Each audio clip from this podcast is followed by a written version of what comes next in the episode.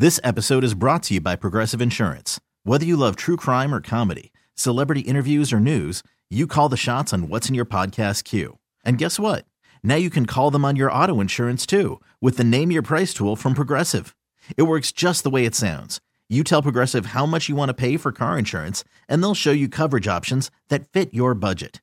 Get your quote today at progressive.com to join the over 28 million drivers who trust Progressive. Progressive Casualty Insurance Company and Affiliates. Price and coverage match limited by state law.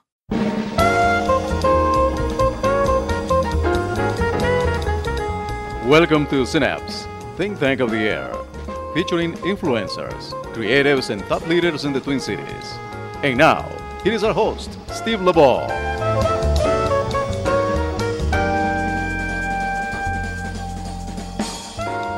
Welcome to Synapse Think Tank of the Air. I'm Steve LeBeau, your host, we have very fashionable people in uh, multiple senses here that uh, we're t- going to be entering the world of fashion, of, for which I feel like an alien from another planet, but we're going to go fashion wise. Let's start. We have here uh, Jahna Peloquin, who's the uh, organizer, I guess the head honcho organizer of Minnesota Fashion Week, Fashion Week Minnesota. Is that right? Um, I'm the co-founder of Fashion Week Minnesota, along with uh, Sarah Edwards, and we founded Fashion Week MN uh, about three and a half years ago uh, as a platform to help promote the different fashion brands, designers, and uh, fashion makers in the Twin Cities, and all the work that they're doing, and help bring that, um, bring greater awareness to that. So that we can go beyond being a world of uh, jeans and uh, uh, down coats, trying to get beyond that Minnesota normal. Yeah, and, and just, you know, the idea of supporting local fashion and the different, you know, all the amazing local designers and brands that we have here instead of, uh, you know, just shopping at the mall, like let's support some local businesses. Right.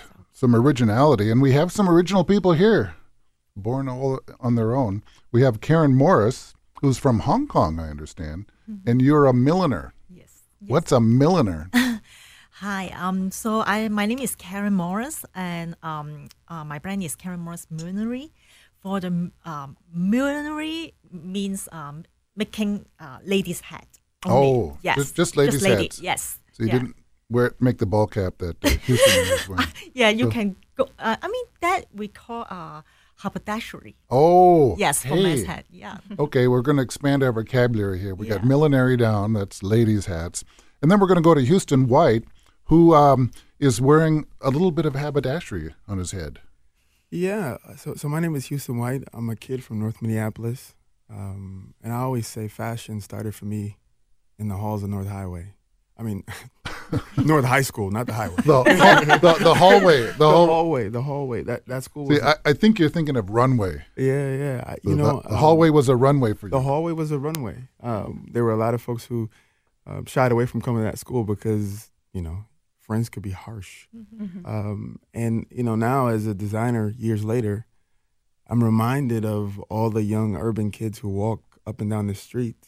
Those those blocks are runways, and so Mm. I, I draw a lot of inspiration from what they're wearing, um, and try to show them that they are culture, um, and how can we take things that they're wearing and elevate them um, in, a, in, a, in a grander sense.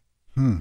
I was going to say elevator fashion, but that's not what you meant. Eh, nah, kind of like The- the, the music, right? It's not so cool. That's great. well, if if there was any one thing that kind of uh, little story or whatever that turned you toward a life of fashion consciousness, w- what was that? Um, you know, I, I think it's the importance of self expression. Um, and, you know, I own a barbershop in the inner city.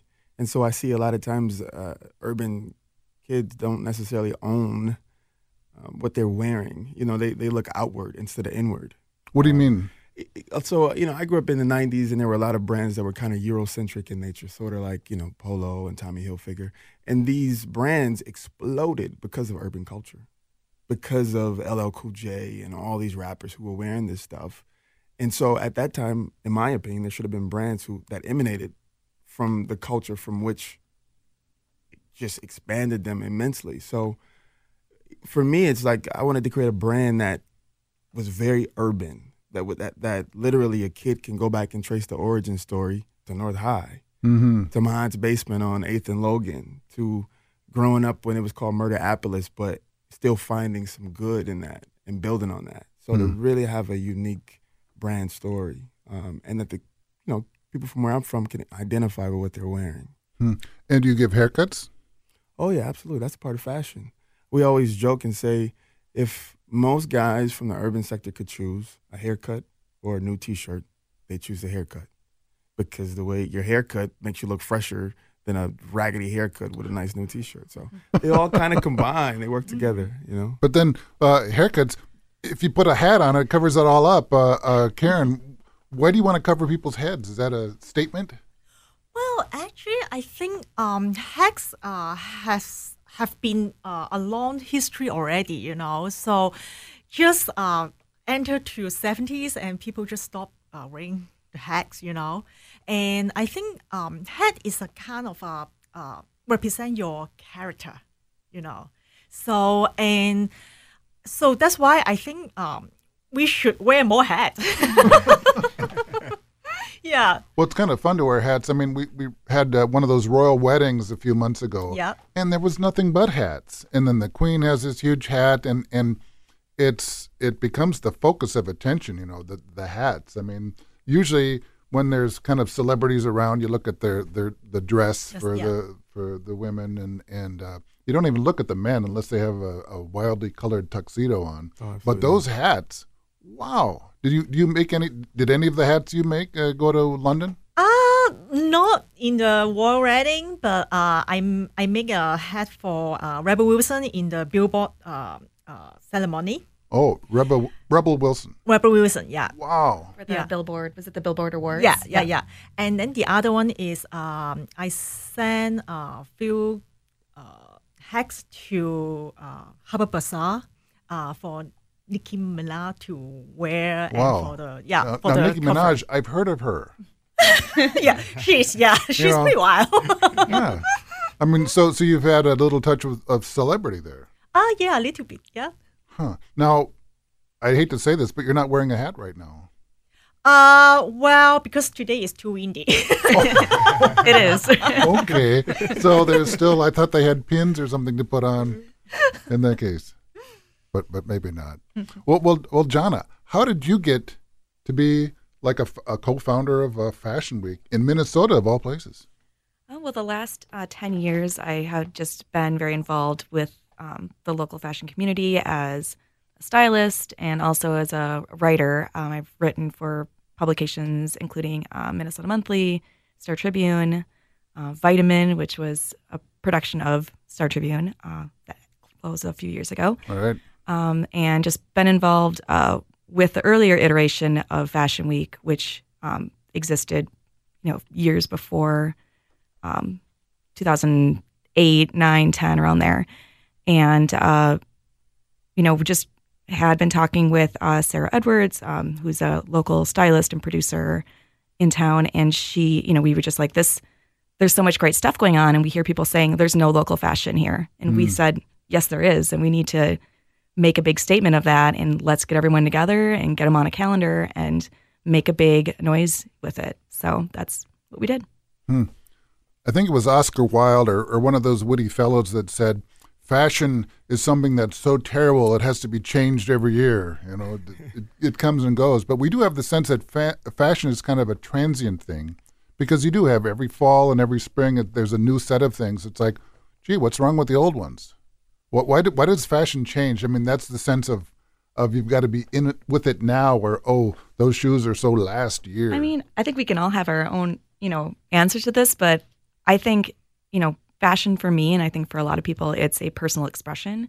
And, you know, I hope most people are always constantly changing and we're always evolving. And changing, since changing clothes. and so because we want to express that evolution and, you know, we don't want to stay the same. You know, there's always something new, what's new, what's exciting. You put something new on and exciting and you get excited, you know, you feel really good about what you're wearing and I, I couldn't agree more. Um, and, and I think about the artistry of it as well. Mm-hmm. It's so, you know, the artist is always kind of inspired and you create something new. Um, and if you have, fo- I mean, it's kind of why do they make new movies every year, right? And You you don't want to watch the same old they're ones. iterations Right. of, of, of the same Exactly. thing, you know. Um, but the colors change. I mean, color palettes are always changing, and you could have something that was very muted, and now we want a very, you know, vibrant kind of backdrop. And so some of it is just very nuanced, simple changes, but they mean a lot to the end user. Well, there's some organization that picks the color for the year. that- Pantone. Pantone. Pantone, Yeah. Now, I, I imagine you know God up there saying, "Okay, this shall be the color." I mean, why does everybody agree, or don't they? I don't. I don't think we Well, I don't think we do actually. They they they show the uh, about ten colors of this year, you know, or each season they show ten colors. You know, they think uh, it is good for that season, but most of the time, um, it's very depends on the designer's feeling and the creation. You know, so uh, we it is no need to follow their uh, guidelines. You It's know. not a law. It's not a law. It's a promotional campaign to promote Pantone, is what it is. So yeah. Okay, so yeah. they're the, known as the, the kind of the king color makers for, for the year. Uh, but nevertheless, do a lot of people follow those colors? I mean, even though you might reject them, you don't have to follow them. Does it become dominant? I, I- I'd say some of the bigger brands occasionally Yes. do because you know they, they want to stay stay to the vest to make sure they're you know on trend. And I will say most, you know, designer lines they they plan their lines out for the you know the year before, and so by the time they've already designed it and it's already been on the runway, you know, there it's not going to affect that choice because that's already happened. Okay, because the, the, the very timeline of, of conception, design, production, and then performance on the runway, that takes how long? What, what, a year? Um, more than a year, I would. More I than think so, yeah. And actually, I think uh, when Pantone uh, announced those uh, colors uh, of the season, basically they uh, did a lot of research. They have somebody to go to the uh, fashion show, you know, and see each designer what color they use. So it could be the designers are influencing Pantone's Yes, decision. Yeah. Ah, well, that makes more sense. I feel better now. and and Houston, that's a good point. It's it's uh, the artists are always creating new things because, let's face it, life changes, and so there's always something new going on in the world. There is. I mean, last year there was a big, um, you know, fashion and social consciousness. You know, you saw it a lot on the runway, uh, signage. Um, one of my favorite designers, uh, Brooklyn, well, brands, Brooklyn Circus, they just released a new line called Criminal Minded, and they took their their um, influence from you know Tupac and some of the early um, you know chain gang. They use a lot of stripes and a lot of oranges to kind of talk about mass incarceration of men of color. You know, so it, it's one of those you you get every year someone you know using whatever feeling or whatever whatever they want to emote um, on the runway, and it now more than ever it's very social. Um, folks are really trying to make a statement with the collections that they're creating. Well, it used to be. I mean, I used to cover the arts years ago, and there'd be some big political happening, and I'd ask an actor, and they'd say, "Well, no, I'm I'm only an actor. I don't think about any political things, and I won't comment." And now you're right; it's, it's getting all jumbled up because you have to kind of. There, Yeah. social issues are affecting everybody. Everybody, I mean, art imitates life, um, and more and more the things that you wear matter. Um, where the money is going, where the fabrics come from, the mills that that the you know folks who are making these garments are working in. Local is huge right now. Um, You know, the the more local you can create, Right. um, it- I, I remember when you could only buy big brands of beer. If you wanted something different, you'd have to buy a foreign label. And now they have all the craft brews. Yeah. So you're like the craft brew for the fashion industry, right?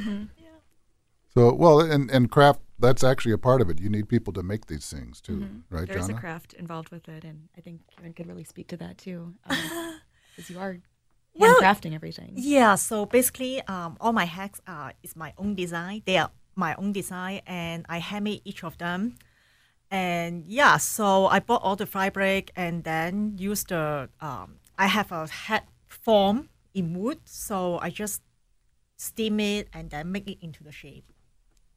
How did you start? How did what, what, How I start? Yeah. Well, it's funny. I mean, when I was young, I was three years old. I always want to be a, uh designer, and every At three? Oh, come on. What do you- Because- these blocks, I don't like stacking these blocks. I, I need better blocks. no, I mean, uh, at that point, I wasn't thinking about to be a millionaire. I want to be a designer because my mom likes shopping Oh, and dress me up, you know. So that's why I love fashion very much. and then, um, so unfortunately, I cannot uh, draw um, my idea uh, into 2D. So you can't you can't draw it out. I can't draw it out. I, I can think about it, but I can't draw it. so how do you get your idea on? Uh, how do you communicate your idea? So right now it's all in my mind, and then I just um um I mean make the hacks by ex- experiments. Oh, so you actually go right to the head and, and skip the sketch. Yeah, yeah, Oh, yeah. So yeah, so and then um so when I was growing up and I have low low uh, opportunity to learn uh, fashion design until I met my husband and Oh. he, he brought me to uh, Royal Ascot um, in England. So that is uh, another like uh, Kentucky Derby version. oh, the big racetrack, Yes, uh, and that's known for being very fancy and fashionable, right? yes, yes. So uh, the Queen uh, go uh, went to the Royal Ascot every day, and people guess what color of uh, bedding, what color she wear today. You know. yeah. So and then at that point, I'm thinking, well, maybe I can make my dreams come true. So I try to yeah learn from different milliners in um, England and Australia. Boy, so you had a lot of good influences, uh, global influences. That's that's happening to the Twin Cities now. I mean, it's we've always had some global connections, and that seems to have multiplied a lot.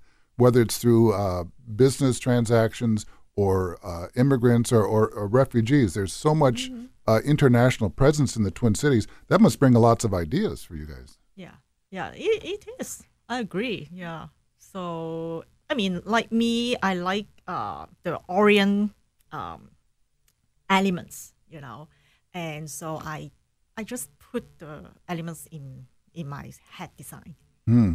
So, Jahna, have you seen a change in greater social consciousness and, and a greater global influence in the years that you've been involved in fashion? I think especially in the last couple of years, you know, in the beginning it was really just about fashion and wearing, you know, fun things and wearing, you know, shopping local, supporting local designers. But yeah, it's definitely, um, I think what Fashion Week has tried to do is try to hold up a mirror to what is happening in the Twin Cities fashion scene and just respond to that. So either people are reaching out to us to be part of the lineup or we are seeing great work that other people are doing and we say, you know, we invite them to be part of it and just keeping our eye out for what's happening. I think you can really see with how the lineup has just expanded and become more inclusive and more diverse um, as we're connecting more and more with people throughout the community. Um, and there's there's actually one designer that comes to mind, Aisha Umar. Um, her line is Fullback Closet, and she's uh, I believe from Nigeria, and she's showing a line um, as part of Fashion Week on um, Monday. I believe it's the 24th. Right, because we're talking yeah. we're talking Fashion Week. What, what are the dates for Fashion Week It's the uh, officially the 23rd through the 29th um, of of September? of September, Okay. and there are a couple events kind of a little bit outside of that boundary. Um, the kickoff event is on the 20th at the at the W, and um, several other events throughout um, within that time span. Well, I bet it gives people a chance to dress up to go to these openings, right? Exactly. Yes. So that's that's kind of the the. I'll do this quickly, but in in in my lifetime, uh, I was in football in high school, and there was something about getting your uh, all your equipment on and your helmet and your shoes, and and you just felt ready. You just went out there and you felt ready. And I assume that's what fashion is. At, at some point, you, you dress up, you put on the right hat and the right clothes, and, and you feel ready to go out there and, and socialize in the world. Is, it, is there a sense of that? Well, yeah, I mean, it's a uniform. I always say the wardrobe of an era reflects the times and the participants therein. So every era has a uniform. Hmm. You know, from the 60s, there's a very similar uniform in every other decade. And so it's like these clothes, like the music, kind of define the times in which we live, which is the importance of fashion to me. Hmm. Well, talking about the importance of fashion And then in Minnesota, you have people like me that don't always stick with the, the trends, but we'll find out more about that when we return here on Synapse Think Tank of the Air.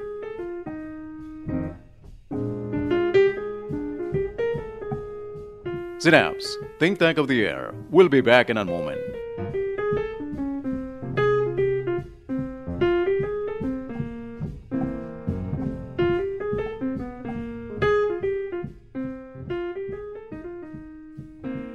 And we're back talking about fashion here in Minnesota, which almost sounds like a contradiction in terms, you know, fashion in Minnesota. And I, I think that the the overwhelming, you know, uh, uh, mainstream population is very conservative here. I mean, Minnesota. I think a lot of people think that they're so liberal, but I don't think they're liberal when it comes to displaying themselves. Because the old uh, the Lutheran attitude, well, you don't want to show off, you don't want to stand out, but fashion that's all about, you know, strutting and, and kind of showing off and and um, like you say, self expression. Yeah, it is. You know, I'm a minimalist by nature, right? So, so sometimes um, the the blue blazer, the white shirt, and the right jeans and penny loafers is very chic, and it just it, it's not necessarily what you wear; it's how you wear it. Um, so, to to your point, I mean, there are a lot of Minnesota does strike me as being very conservative. Even some of the buyers, there's some brands that we just don't buy here in department stores because you just can't turn it.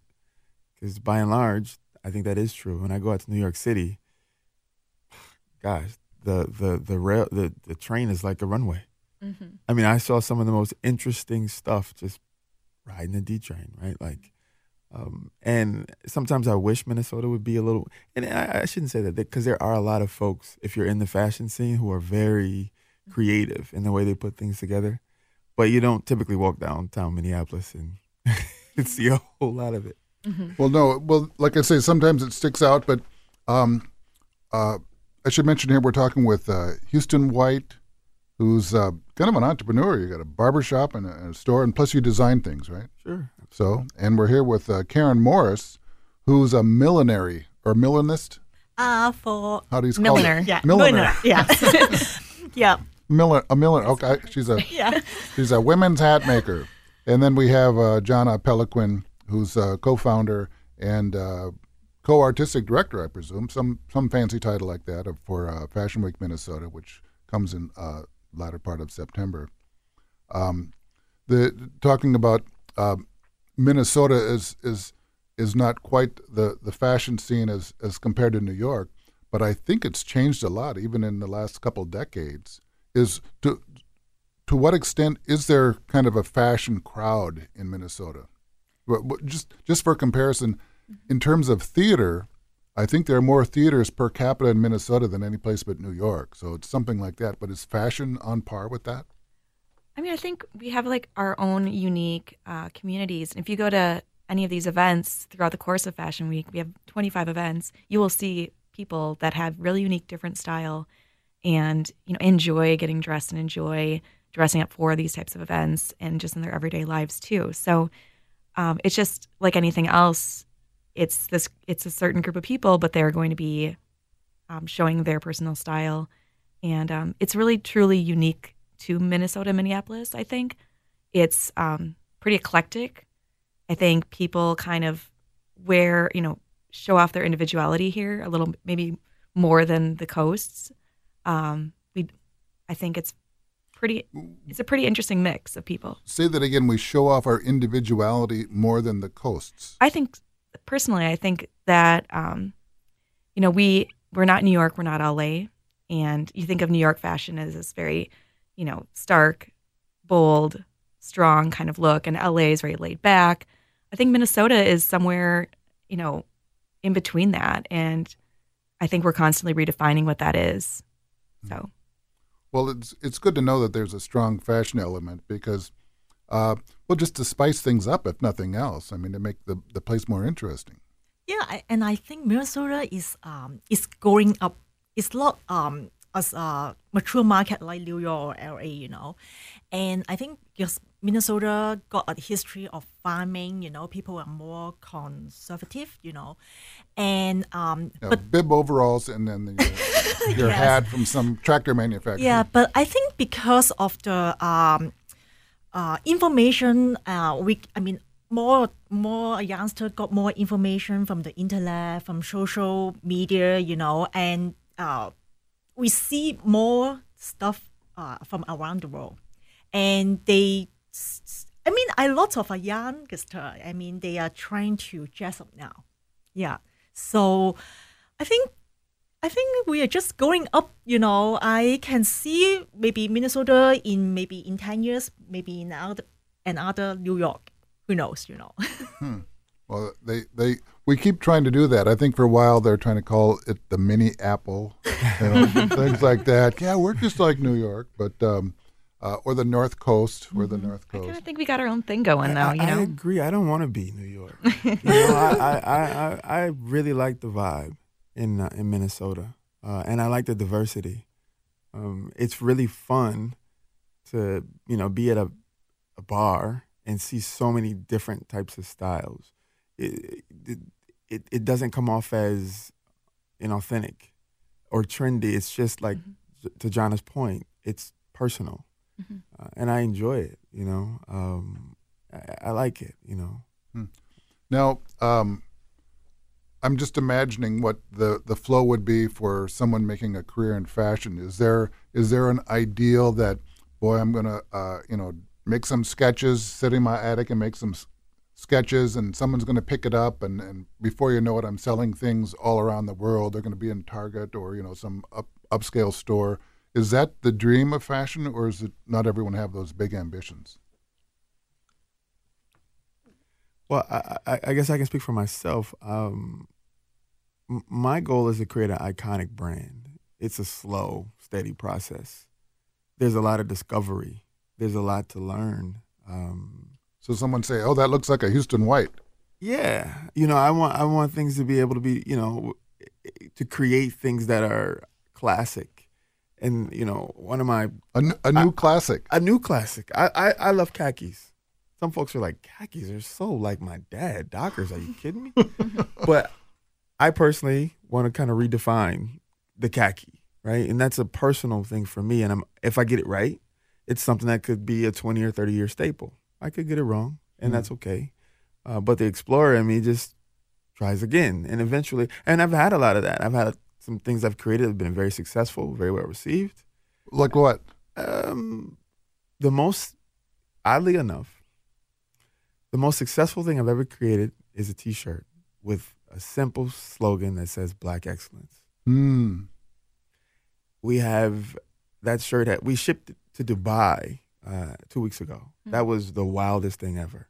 Wow. Um, Did they did like a store ordered a bunch of them? no, Or uh, just on, on our website we had a Dubai uh, a Dubai order come in because certain orders Oh, they'll come in as fraudulent or is this potential, and I'm looking and it's like whoa, like, that's a Dubai and multiple shirts, but it was a you know one person and Floyd Mayweather he wore our hat, um, and it's been one of those very simple but out of the park kind of right time, right color, right logo. Because we have multiple logos, but there's a particular black logo that just resonates.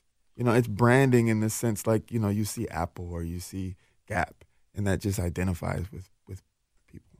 Well, black excellence too. That's a social statement. Oh, very much so. Um, it's how I've always identified. I'm from the South, and excellence just meant that you took pride in who you are. So you're not from the uh, the Twin Cities. I was born in Jackson, Mississippi, but you know I've been here for 33 years, and I so you're still kind of a still kind of a newcomer, but kind of. you know, we were having this conversation on social media, but you know, um, I don't know. You know, it's it. it but you carry, I'm, I'm, that I'm fascinated because my grandmother used to make hats, and Okay. this is like amazing to me sitting Yeah. in, in, a, in a room with The hat someone. maker. Yeah, so actually, um, making hats. I mean, to your question, I I feel like, especially my uh, industry is uh, got a very niche market. So um, not like you. So maybe I mean, you sell t-shirt, um, uh, design a t-shirt it can be sell can be sold very very well, you know. But um, our I mean for the hat, um, what we need to do is we want to have um, some buyer to buy it, and then all over the world. Okay. Just so like a the- big order. Yeah, big order. Otherwise, uh, actually, it's very hard to, um, you know, cover my, you know, cover all the expenses. You know. So I mean, so when you since you don't draw a design, Mm-hmm. so when you make a hat, does that become a model for other hats? And so it's like make a thousand of these. Uh yes. I mean, of course, uh, not only me make a thousand days. Yeah, that's you, impossible. You it, but, but you That's give like a sample. yeah, just Yeah. a sample. Yes. So then you have somebody, some factory Yeah, a set team. up. Yeah, a team. Yeah, yeah. So. Yeah, so that is my um, uh, dream to do that because, uh, as I say, um, you know, had just too niche. You know, lot, lot. Um, you need to create something very special uh, for the people. Can you describe your best-selling hat? Well, my best selling hat, I think, is the top hat, the mini top hat. Yeah. Mini top hat. Yeah, it's just very small, like maybe uh, half of the, the head, you know. and um, yeah, so mini top hat because uh, I have a lot of um, um, when you mention craft, I have a lot of uh, customer. They uh, do costume, and they uh, maybe they work in uh, Renaissance as well, you know. And those top hat is their their favorite. When the Renaissance Festival, or Uh, actually, it's uh, ongoing right now. Um, Mm-hmm. Start three weeks ago until first week of uh, October. so more people that dress up, kind of costume. yeah, yeah, yeah. Because uh, think of hats, I think uh, historically, John John F. Kennedy was famous as the first president uh, who didn't wear a hat to his inauguration. And then in the 60s, men stopped wearing hats, and now it's put on as kind of an Indiana Jones or one of those fancy things, or, or like a Humphrey Bogart hat, those kinds. It's it's uh, it it looks kind of cool, and, and I bet you feel cool. Yeah. But it's still not really widespread. N- Not so much. Uh, I enjoy hats. I mean, my favorite is a newsboy cap. You know, 1920s, 30s kind of style.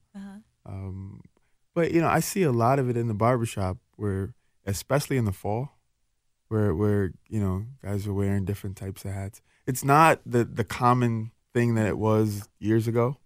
Um, Everybody had to wear everyone had. Yeah. Yeah, and men actually men love hat more than women. Really? yes, they they they just love hat. They um um they will very appreciate uh the craftsmanship of the hat. Mm, Yeah, so it feels good. Yes, and they will ask for the um, the most uh, good quality, you know, and they don't care about the price, you know, but they just want to have a good hat. Yeah, so it's quite interesting. I mean, yeah, One of the things that puzzles me here in Minnesota, I mean, it gets what twenty below, and then there's a wind chill for another drop another twenty degrees off that, and people walk around with no hat. I mean, what is it about they don't want to wear a winter hat? I mean, it's so cold. You lose uh, like ninety percent of your body heat out of your head. That's when, or or, or it could even be higher.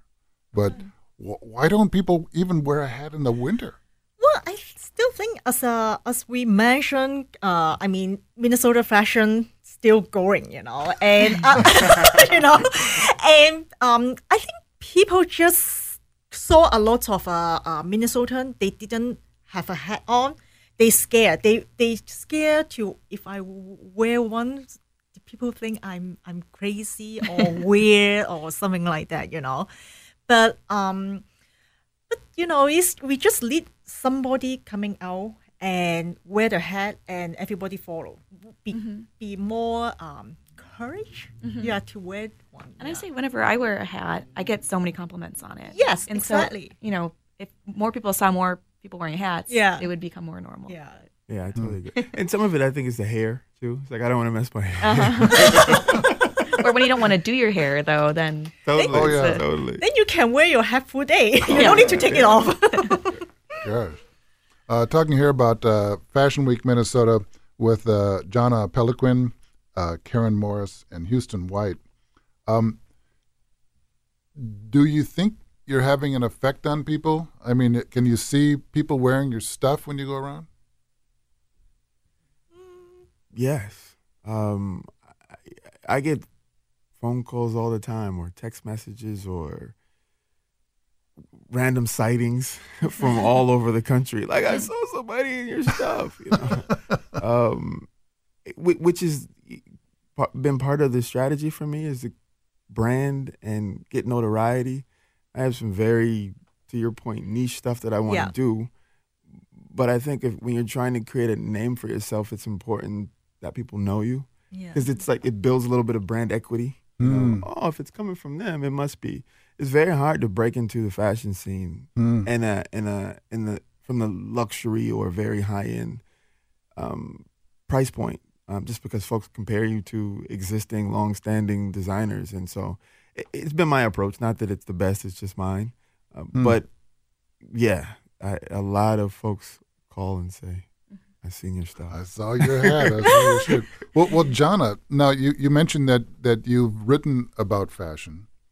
Have you designed anything yourself? I mean, do you put your put your hands into it? Uh, no, I've, but I've, I've enjoyed working with designers uh, as a stylist, and that's been um, fun to help kind of interpret pieces that they've created. What's a stylist?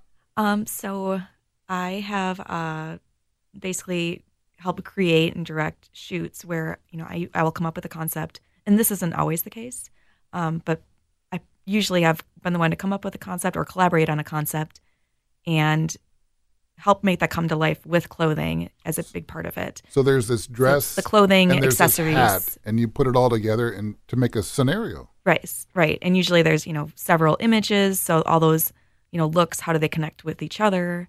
And usually there's, you know, a theme and a story that you're trying to tell. So I, I kind of look at it as storytelling. You know, I, I write and I'm a storyteller in that way, but I've also been a storyteller with fashion. Wow, so clothes are like paragraphs for you. You just put them together, Or like words and sentences and sentences, yeah. little things. And so makeup would have to be part of that. Um, so that's usually, you know, it's a makeup artist So- or hairstylist, and I'm not. You Well- know, that's people finely trained people. That but you that, direct but- that.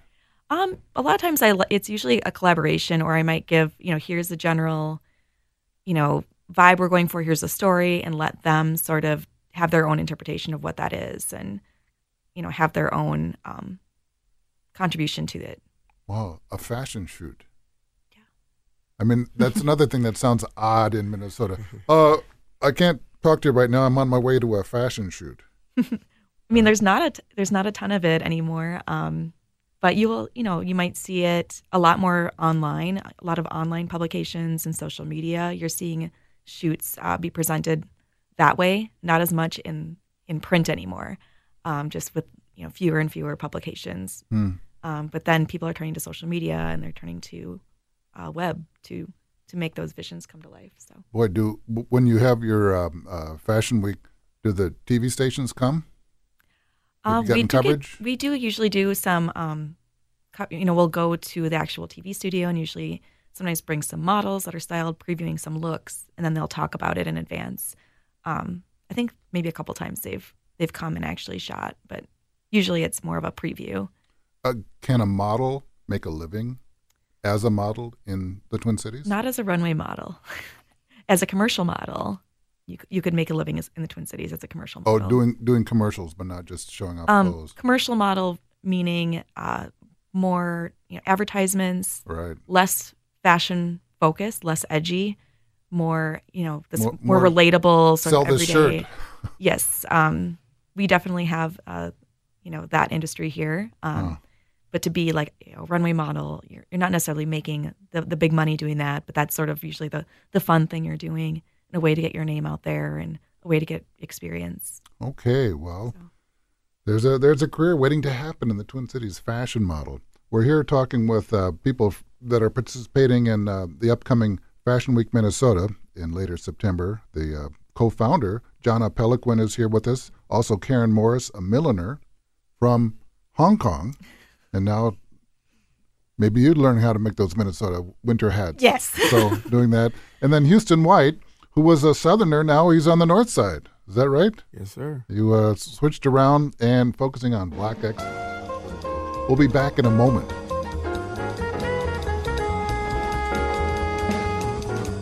Synapse, Think Tank of the Air, will be back in a moment.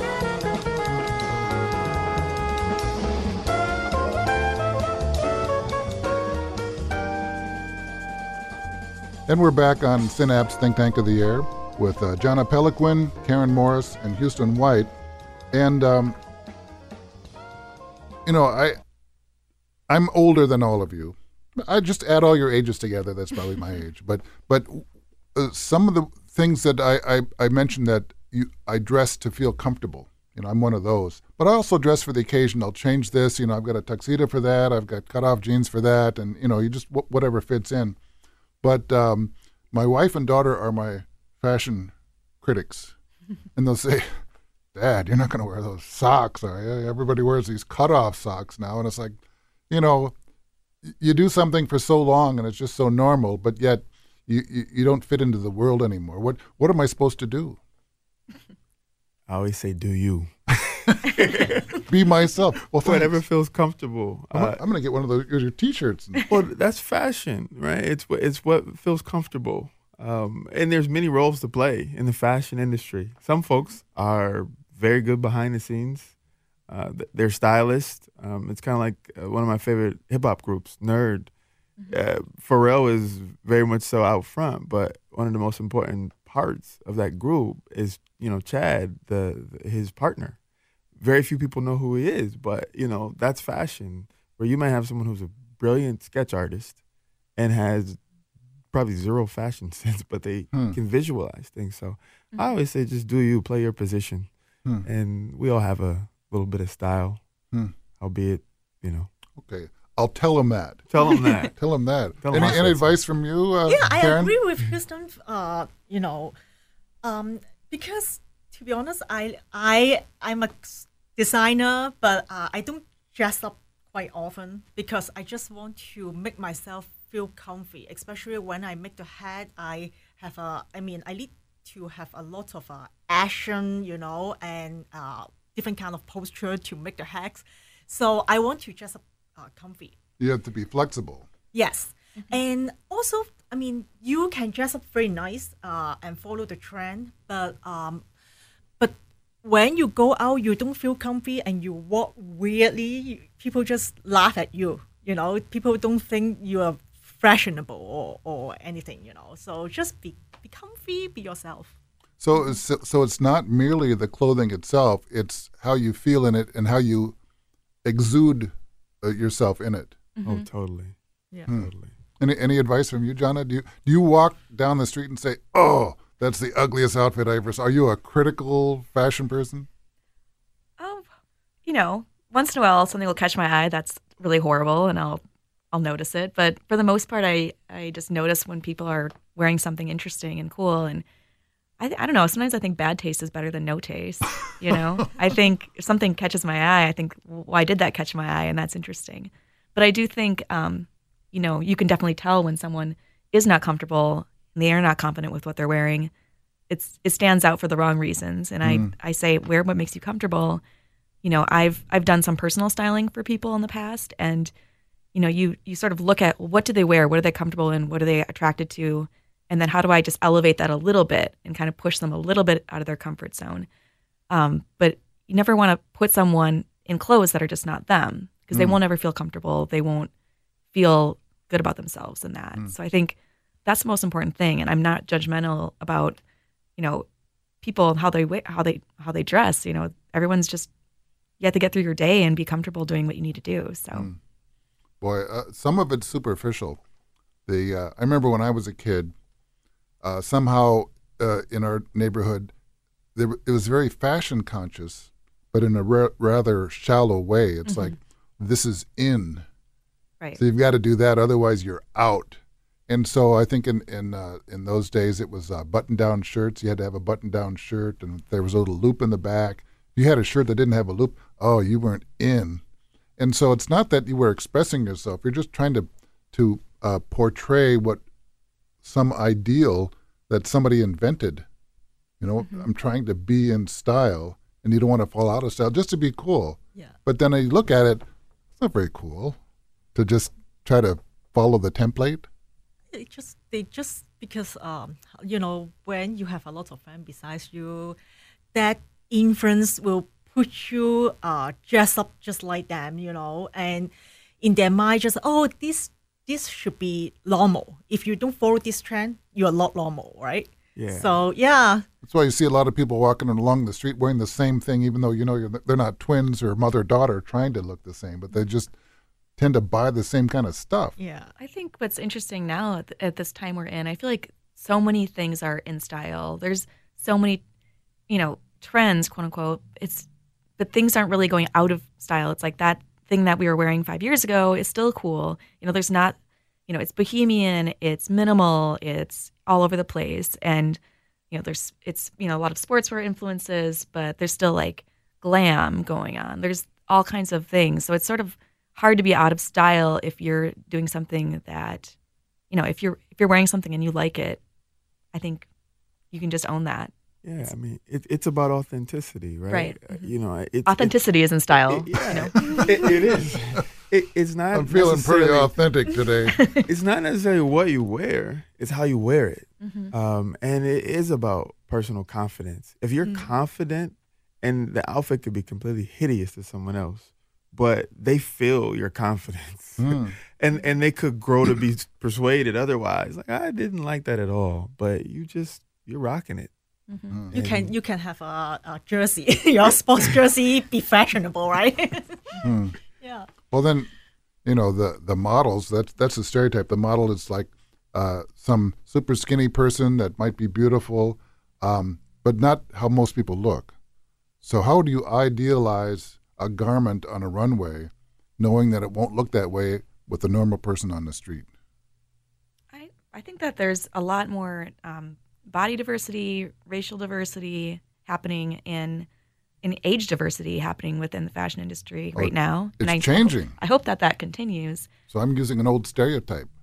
I mean, it's it's still maybe the mainstream, but I think it's more and more you're seeing brands use models of different sizes on the runway and different, you know, colors of the skin, and even like older models you're seeing, and um, it, more than ever before. And I think that's a promising because I think people do, you know, I think they're realizing people want to see people that look like them wearing the clothing, you know, and say, oh, I can wear that, like I can relate to that, I can picture myself in that.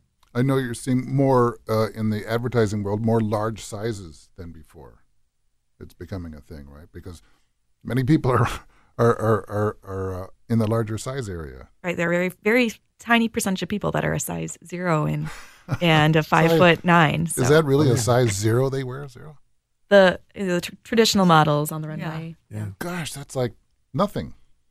Yeah, I mean, it, I always, for me personally, I, I like to create things that I can imagine my wife or my sister um, or my unborn daughter wearing one day. Um, it, it is important that the models.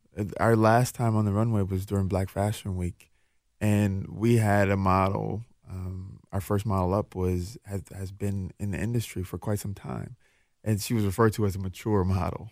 Um, she's in her forties, uh, but still beautiful, um, but didn't fit the traditional mold, but absolutely works the runway. Hmm. Um, so I- you know, I think it's important to put people on the runway that, that reflect the reality of most of the population. Hmm. Um, nothing against, I mean, the bold, high, traditional, you know, very thin. That can be that's fun too to see at times, but it shouldn't be just that one standard. Hmm.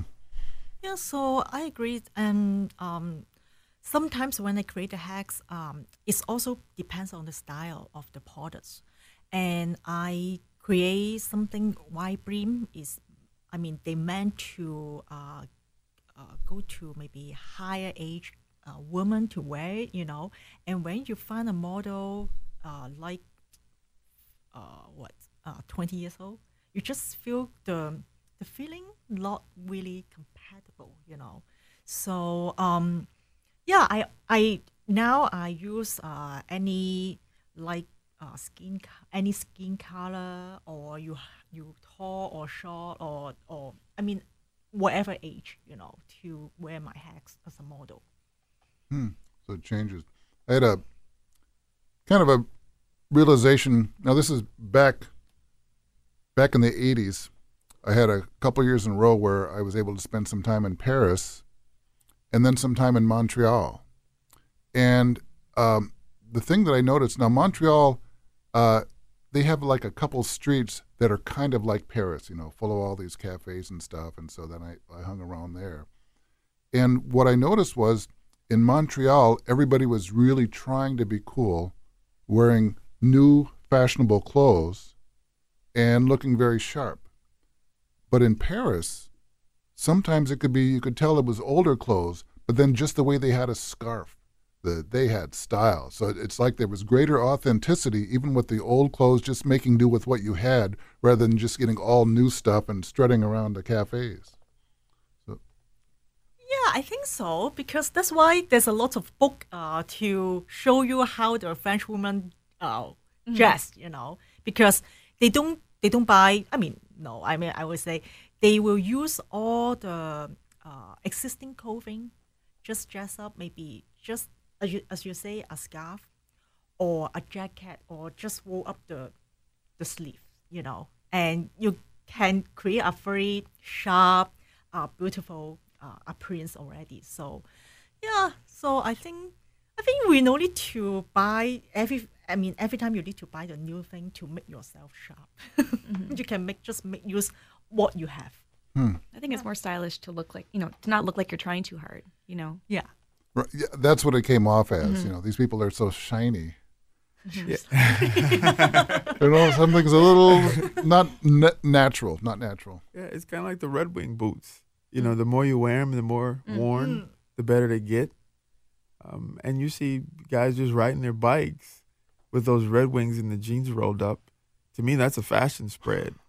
no, seriously. I mean, it's like a lifestyle spread, you know, because these clothes should be meant to be lived in. And some things um, that are worn, I, I noticed a woman at um, IKEA a couple weeks ago. She had some penny loafers on, and I had been looking for loafers forever, but she had the the you the, the what I say the real ones, and I um, she inspired me to go home and get online, and I ordered some. But she said she had them for 25 years, and they look fantastic. So Huh. Well, that's what's good about having a classic fashion. That that's always good. And then um, and then still seeming fresh. Yeah. The, versus some fashions that look so old that that they're they're done. You know what I mean? It's like it's never going to be cool again in its life. And you think of anything like that? Like, what did they have? The culottes or some sort of uh, Yeah, I think part of the reason that I'm really passionate about local fashion and supporting it is a lot of these pieces they are made really well. They're made to last mm-hmm. years. They're not about this quick trend. It's really about you know really timeless pieces that you can have in your closet, and it's for years, and it's worth spending the money on because, like you said, you could have something for 25 years, and it's still holding shape. It's still together. It's not just a trend. It's not made with poor materials. So you know you're spending a little bit more, but you're able to keep that for decades, maybe. Hmm. Is there much do-it-yourself fashion in, in the Twin Cities? People making their own clothes just to wear for themselves, or or is it mainly Maybe in like the the punk scene, you know, The the, punk scene? underground. I don't know. Yeah, you know, so a, a lot of the African designers, yeah, I see Yeah. a lot. Um, there, there are a few, but it's very time consuming. Um, it's hard to, it's hard to make garments from head to toe. yeah, I mean, you might take something and kind of customize it. Sure. I, s- I see a little bit of that, you know. And I, you know, I think some of us like I have very basic skills with the sewing machine, but I could, you know, I could do a little bit of something to kind of tweak the fit or customize it and make it feel a little special or unique. But And there's some up and coming, you know, uh, manufacturers here in the cities. One of them, I um, uh, went to a class, Clothier Design Source. Fantastic. I mean, you know, they are making things here in the Twin Cities. So it, obviously, it's more of a mass production, but they're a limited run manufacturer, kind of in the 250 range, which is very small for manufacturing. But they make, you know, quality goods. Um, But part of that formula then is that it's each one's more expensive to sell, right? The the bigger the run, the cheaper it gets. Sure, sure. Which is why a lot of folks are manufacturing overseas. Um, Do either of you do that? Get a template and have it made in China, for example, where it might be cheaper to produce, or at least before the tariffs. You know, um, I think uh, because actually my background also uh, on merchandising, you know, so I have a lot of uh, experience to uh, deal with the Chinese factory. But uh, to be honest, uh, what you make, you know, what you make and you send to the uh, China to make it, you can see a big difference. It doesn't come back the way you wanted it. Uh you know, I can tell you they can copy very well. You can't see the you can't see the difference, but the materials they use or um, it's just not. You don't feel like uh, got the unique point. You know, that's what uh, all the designer wants to bring out through their fashion. You know, you need to get your product be unique, but in China just uh, yeah, just factory. You can you can tell. Yeah. Okay, well, we're we're running out of time here. I just want to talk about the future. Is there is there such a thing as trends anymore that kind of hit all areas of fashion, or is it so diverse that it it really uh, you really can't say? So the question is, is there a trend coming up that you foresee? Uh, so maybe Jenna. okay, Jenny, I need I to mean, think you're about the that. writer. I just You- think I think we're moving in this more global, um, you know, realm with you know help thanks to social media and many things like that. And I think a lot of different styles of fashion are being influenced by each other. There's a lot of cross pollination. You know, you're seeing sportswear being brought into like couture, and you know, you're seeing sportswear brands embracing elements of fashion. You know, more high fashion. So I, I think there's just like a lot of cross pollination, a lot of collaboration, a lot of various influences very um, you know a, taking a little bit of this culture and a little bit of this and a little bit of this and putting it together into something new I That's think, like what's happening in food. yeah Yeah, So- totally. I mean, it, it, that Jahna made a very good point because I see it collaboration. I collaborate a lot with artists. We do something called Smart Collections, and it's showcasing multicultural art through fashion. And it's something as simple as either a jean jacket, or say overalls, or a leather coat. We take and we have an artist paint an original piece on it. Mm-hmm. But in a T-shirt, since we'll mass produce maybe fifty, and then the artist will sell the actual um, original, and so it's just a unique way for folks to participate in art and fashion and mesh them up, and and that's what I see a lot of out of the box thinking, like what is couture, what is high fashion, what is sportswear. It's mm-hmm. kind of re in this mode of redefinition, and mm-hmm. it's fun. It's a really fun time to be um, in this industry. Hmm, sounds wide open. Any any final comments there? Uh, Well, I think yeah, I, I agree with uh, Houston and Jenna too. Um, I think more uh, collaboration uh, is the trend, you know. And right now in my uh, upcoming uh, fashion event, fashion show in um, Fashion Week, uh, I also work with different designer to uh, put their uh, dress elements to my hat as well. So yeah, okay. Well, we're about out of time, but where can people go to find out more about Fashion Week and to make reservations to go see all these creations? yeah uh, the calendar is listed at uh, fashionweekmn.com and you can buy all, tickets to all the events. Uh, some of the events i know your event is unticketed free houston. um, so there's some a couple free events but there's also ticketed events as well. And you know all these producers the people that are putting on these shows are usually the designers uh, the brand owners that are making this happen with you know they're trying to get uh, get it together with limited resources. So buying a ticket to these events helps support what they're doing in their businesses as well. So get out there and buy those tickets. And they won't make fun of me if I show up wearing those socks that my wife hates. they'll just assume you're making a personal style statement so Okay, just go there. Just you'll be, start a trend Just be confident when you go. you will be the unique one. Yay. Okay, well, thank you so much. Talking with Jahna Peloquin, Karen Morris, and Houston White, and buy all of their things. Wear some new hats and T-shirts uh, uh, in the upcoming year. Uh, that's it for this edition of Synapse Think Tank of the Air. I'd like to thank Dan Culhane, our producer du jour. Thank you for listening to Synapse.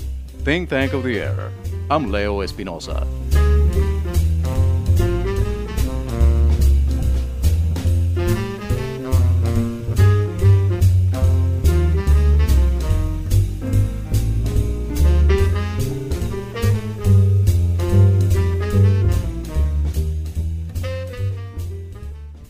This episode is brought to you by Progressive Insurance. Whether you love true crime or comedy, celebrity interviews or news, you call the shots on what's in your podcast queue. And guess what?